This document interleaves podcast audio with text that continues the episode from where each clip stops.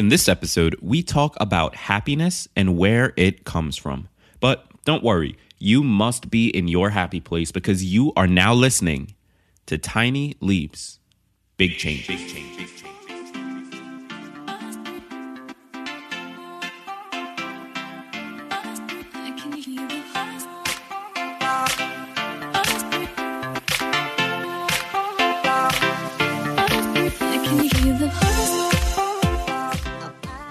Today's song is Droplets by Vixento, and I chose this song because I'm a big fan of pretty much anything that uses vocal glitches effectively.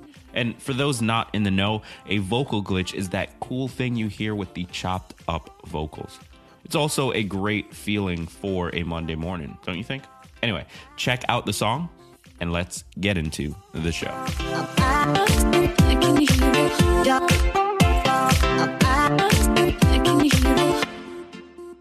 Welcome to another episode of Tiny Leaps, Big Changes, where I share simple, research backed strategies you can use to get more out of your life. My name is Gregg Clunis, and we all want to be happy. Call it the greatest ambition that we all share. And it makes sense. We've already mastered survival for the most part. As a species, we have created a world in which we don't need to go hunting. We don't need to worry about food, and we don't need to worry about survival. The very fact that I'm speaking to you on this podcast and you have the technology to listen to it, it's astounding when you really think about it. And it's a testament to how little we really need to worry about in life. So, what do you get the species that has everything? Well, happiness. According to the Anxiety and Depression Association of America, 6.8% of all Americans over the age of 18 suffer from a major depressive disorder every year. 18% suffer from some kind of anxiety disorder.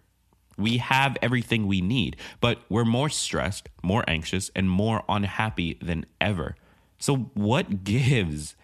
Well, as you probably know, material wealth or success doesn't lead to happiness by itself. But for many of us, especially here in the United States, we've grown up in a system that is built around the pursuit of those things. Now, this isn't a knock against capitalism. Trust me, I want to be rich just as much as the next person. But the numbers don't lie, and these numbers tell us one thing for certain. This system has left more of us stressed, anxious, and depressed than at any other time in history. We are taught in school to have big goals for our lives, to pursue more than what our parents have. In other words, the American dream. We're told that if we work hard, we can build the perfect life with all the things we could ever want. We're told that we can have a big house and a fast car and a helicopter and servants and take epic beach vacations. So, what do we do? Well, we go through school, we graduate, we go through more school, we graduate, we go through even more school, we graduate, then we get a job, we find a partner, we get married, we have a child, we finally pay off our student loans, we buy a house, we buy a car, we go further into debt. Basically, we go through the system. We start the pursuit, we make the money and buy all the things, and then one day we're on our deathbed and we're looking back and we realize something. None of it ever mattered. The pursuit was only important because we placed importance on it. The things we bought only had value because we gave it value. The jobs, the degrees, the debt, the fancy things, none of it was ever important. So, what is important? Well, it turns out that it's the same thing that has always mattered. It's the one thing that we as a species have had to rely on since the dawn of humanity community, people, relationships.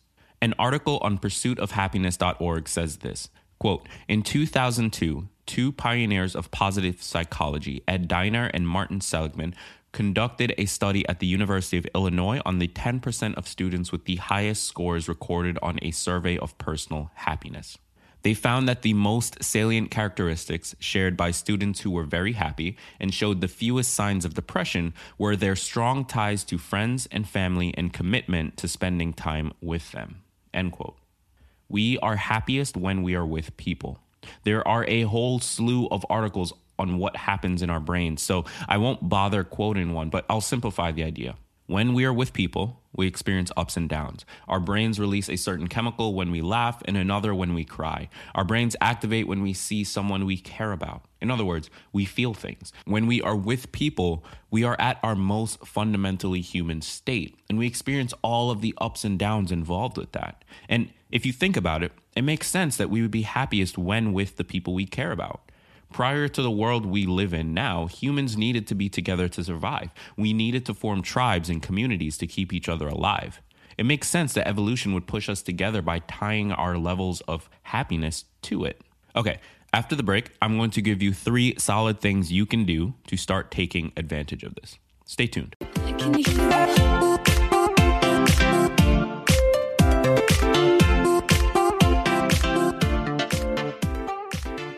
Okay, thing number one prioritize your family and friends over everything. As I said, the work you are doing right now, your job, your degrees, one day none of it will matter. The things you are working so hard to bring into your life just aren't that important. What is important is the relationship you have with your parents, with your spouse, with your kids, with your aunts and uncles and cousins and neighbors. The only, I repeat, the only important thing in life is your relationships. Nothing else matters. So be willing to drop everything else if needed to maintain those relationships. Number two, focus on experiences, not things. Many of you may know that my birthday is coming up soon, and my girlfriend and partner recently asked me what I wanted. After some thought, I looked at her and said I wanted an experience. Now, I have no idea what she's going to do, but honestly, I'm beyond excited. Here's the thing the new iPhone is going to be old in about two months. A new car will lose value as soon as you drive it. New shoes will eventually need to be replaced. The only thing that has a constant value for your investment is an experience.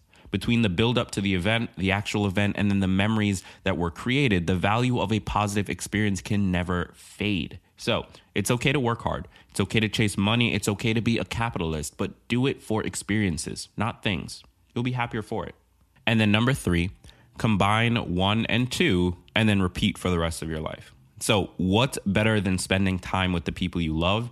And what's better than experiences?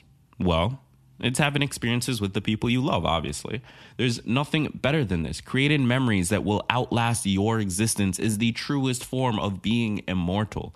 Going somewhere or doing something with someone who is important to you allows both of you to add just a tiny bit more happiness to your lives and allows you to do it together. Honestly, this one shouldn't even need explaining, so I'll leave it with this. If you aren't as happy as you'd like to be in your life, it's probably because you're focusing on the wrong things. We're all guilty of this.